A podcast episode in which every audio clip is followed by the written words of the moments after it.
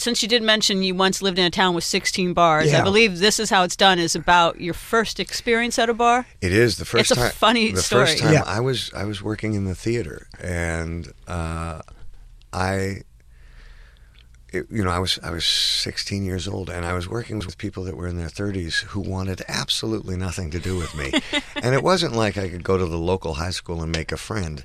So I just spent, you know, at 15, 16, six months, really just alone, and at 15 or 16, 16 six months feels like a lifetime. And I think I was looked like I was going to cry taking my makeup off. And this oh. one actor was so generous. He said, "Okay, Master Sutherland, you're with me." I was. I don't think I ever changed that fast in my life. And so I went with him to the bar.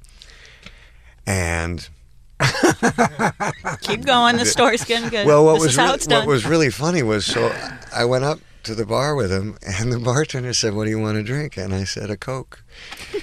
And the guy went and got me a Coke. And the guy who brought me in said, No, when you come in here, you're going to have a drink. So I looked up at the bar and I saw a bottle of J&B, which was what my mom and dad used to drink.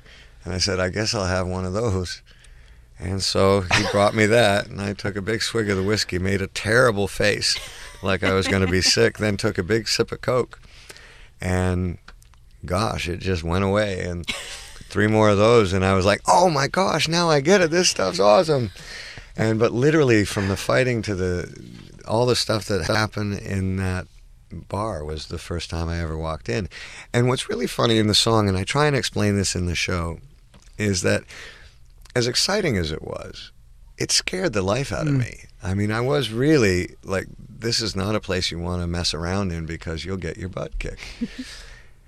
and so I asked myself, well, if if that's your first experience, why on earth did you ever go back?